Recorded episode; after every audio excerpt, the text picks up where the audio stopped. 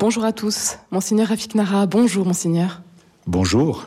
Merci de nous accueillir ici à Nazareth. Monseigneur euh, Rafik Nara, vous avez été ordonné prêtre il y a 30 ans pour le diocèse de Paris. Vous avez été euh, mis à la disposition du patriarcat latin en 2016.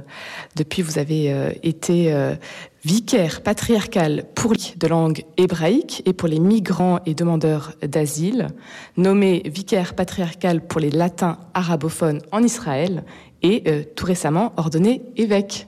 Vous qui êtes né au Caire, de parents libanais, vous avez grandi à Paris. Comment est-ce que vous avez vécu tout cela et reçu cette nomination? Écoutez, je, moi je pense que le Seigneur nous prépare. Ah, je pense qu'un peu toutes ces origines diverses et variées dont j'ai bénéficié, euh, au niveau des pays, au niveau des langues, au niveau aussi de... Ben, dans ma famille, il y avait des orthodoxes, des maronites, je suis prêtre latin. Euh, j'ai vécu euh, au Liban, en, France. Maintenant, je suis, bah, j'étais à Jérusalem 17 ans, je suis à Nazareth dans un pays où il y a des personnes venues d'un peu partout dans le monde. Bah, tout cela, je pense que voilà, Dieu nous prépare pour la mission qu'il veut, il veut nous donner. Personnellement, je l'en remercie. C'est quelque chose que, que j'aime beaucoup. Euh, c'est quelque chose qui est d'ailleurs très présent dans le monde moderne. Euh, c'était voilà le, le, contact entre entre les cultures, le contact entre les religions, pas du syncrétisme du tout. Hein, chacun étant bien situé où il est, mais où bah, il y a vraiment beaucoup à gagner de ces contacts-là. Voilà, donc je suis très heureux de cette mission. Et puis surtout maintenant, ma mission comme évêque, bah, c'est l'église locale, hein, l'église euh, en Israël. Vous arrivez en 2004 en Israël et euh, ce n'était pas du tout euh, prévu euh, que vous y restiez.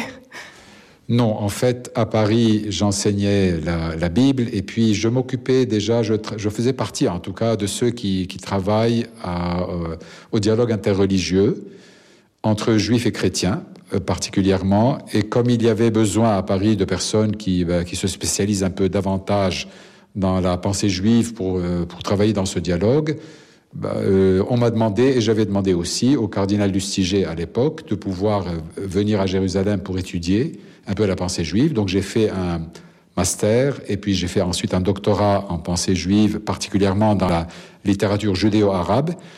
Mais tout au long de ces années, bah, comme prêtre, j'avais un peu de, euh, une vie pastorale quand même.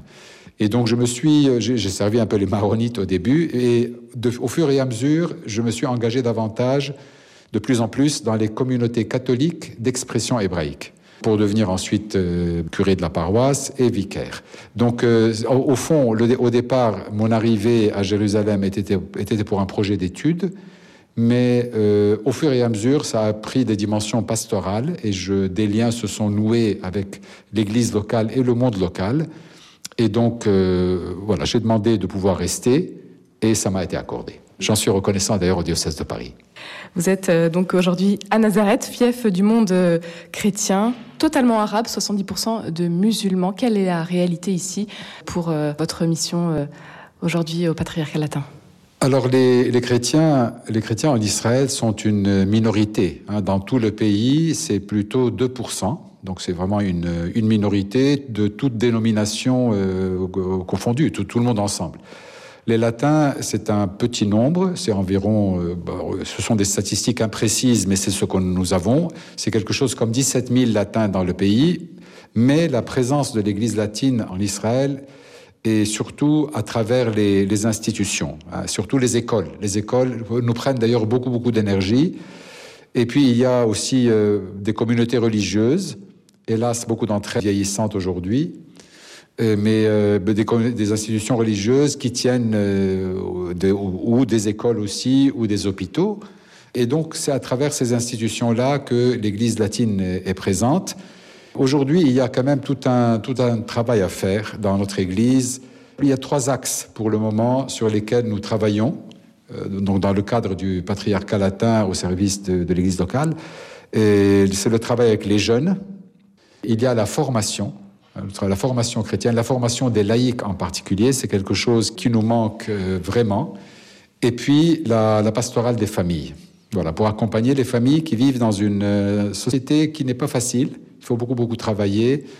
donc il reste peu de temps pour bah, les choses de Dieu, si j'ose dire et même pour, pour la famille elle-même, pour se constituer et la pour être fortifiée. Donc on a, voilà, il faut, il faut retravailler sur la pastorale de la famille des jeunes qui n'ont plus euh, reçu euh, d'éducation chrétienne aujourd'hui. Ça, c'est euh, un des grands défis auxquels vous devez donc répondre aujourd'hui, monseigneur Rafik Nara. Quels sont les projets que vous mettez en place? Alors, il y a un grand projet que le Perche a voulu. Ça a commencé il y a environ deux ans. Il y a eu un terrain, un grand terrain qui a été légué au patriarcat latin par des sœurs allemandes à Haïfa, une grande ville du nord. Et là, euh, dans ce terrain-là, nous avons un projet euh, de travailler sur toutes ces choses dont j'ai parlé d'ailleurs. Euh, il va y avoir d'abord et avant tout un grand centre de formation théologique pour les laïcs. Faut voir comment le faire fonctionner avec la difficulté que nous, que nous avons pour le trafic, pour aller d'une ville à l'autre. Hein, donc là, c'est à Haïfa, mais on voudrait que ça bénéficie euh, à tout le, pour tous les chrétiens d'Israël. On va voir. En tout cas, il y a un centre de formation théologique. Par ailleurs, euh, on y construit aussi un centre pour les familles, pour accompagner les familles en difficulté, et un centre pour les jeunes. Nous n'avons pas pour le moment en Galilée un centre pour les jeunes. Voilà, avec une sorte aussi de, de, de, de grande salle multimédia qui peut servir à, beaucoup de choses. Voilà, donc c'est un grand projet pour nous mais qui, a pour but d'aider justement les trois axes dont j'ai parlé pour la pastorale. Monseigneur Nara, vous avez rencontré des jeunes euh, hier. Qu'est-ce qu'ils vous ont dit? Quelles sont euh, leurs euh, difficultés au quotidien, leurs attentes Ils ont parlé un peu de leurs difficultés. Mais hier, c'était, je dois avouer, la, grande joie. Pour moi, ça a été une des, plus belles journées depuis mon arrivée à Nazareth de voir. Euh, alors, on a invité les jeunes, donc on a, invité les jeunes de tous les groupes de jeunes des paroisses, pas seulement latines, latines, grecs catholiques, maronites, donc les catholiques en général, et des mouvements. Hein, des mouvements de, jeunes qui, existent et ils ont répondu. Bien sûr, tous ne sont pas venus, mais beaucoup sont venus. Et en fait, j'avais devant les yeux des jeunes merveilleux. Voilà. Pour moi, c'était vraiment une, euh, raison d'espérer et je me dis que qu'en fait, c'est pas que ce n'est pas tellement si nous n'avons pas beaucoup de jeunes qui ne viennent pas à l'église, ce n'est pas que les jeunes ne sont pas bien, c'est que surtout nous nous sommes absents.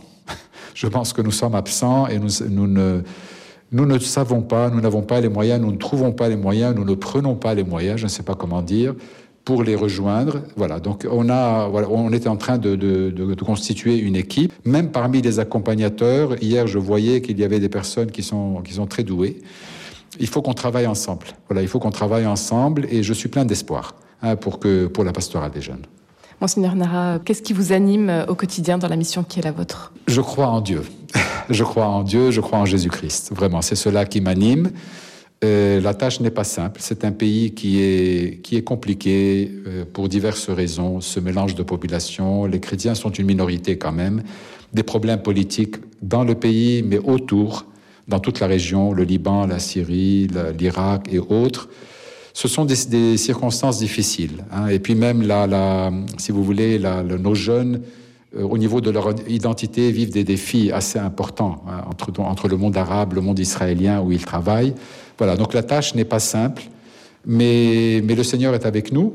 Et quand le Seigneur nous envoie, ben, pour, pour, mon ordination, il se trouvait que le jour de mon ordination, l'évangile était celui de la pêche miraculeuse à la fin de l'évangile de Jean, hein, où les apôtres avaient peiné toute la nuit sans rien prendre. Et puis quand Jésus leur dit, ben, lancez les flèches, jetez les flèches, pardon, les, les filets euh, dans la mer, ben, euh, ils ne savaient plus quoi en faire tellement il y avait de poissons, 153 poissons. Donc voilà, je suis plein ben, d'espoir, de, d'espérance que le Seigneur est avec nous et qu'il nous aidera.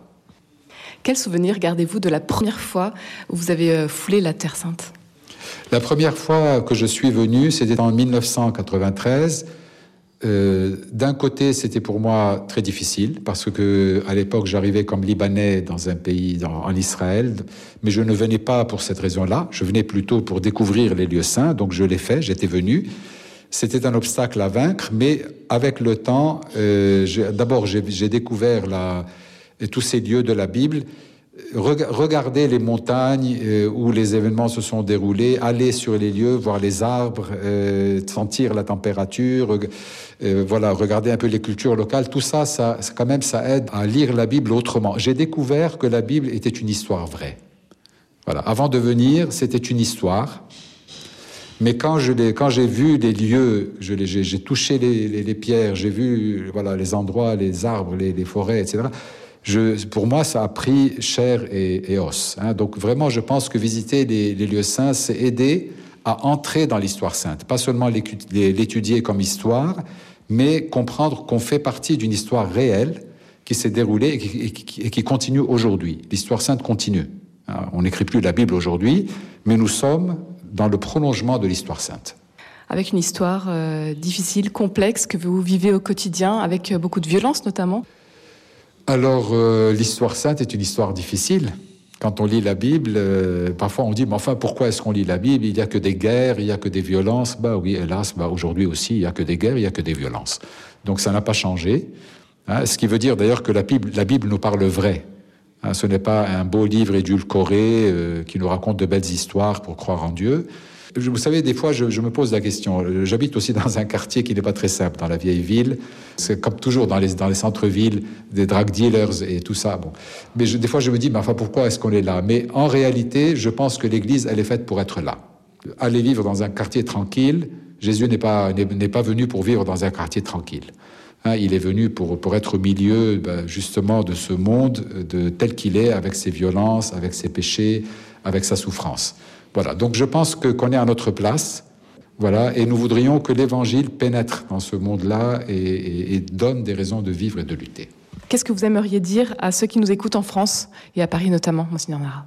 Écoutez, venez, venez visiter la Terre Sainte, encouragez les chrétiens dans cette région.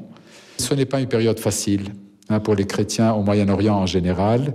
Aussi, à la sortie de, la pandémie, quand même, les, chrétiens de Terre Sainte ont beaucoup peiné, les, chrétiens de, de, Bethléem, les chrétiens de Nazareth.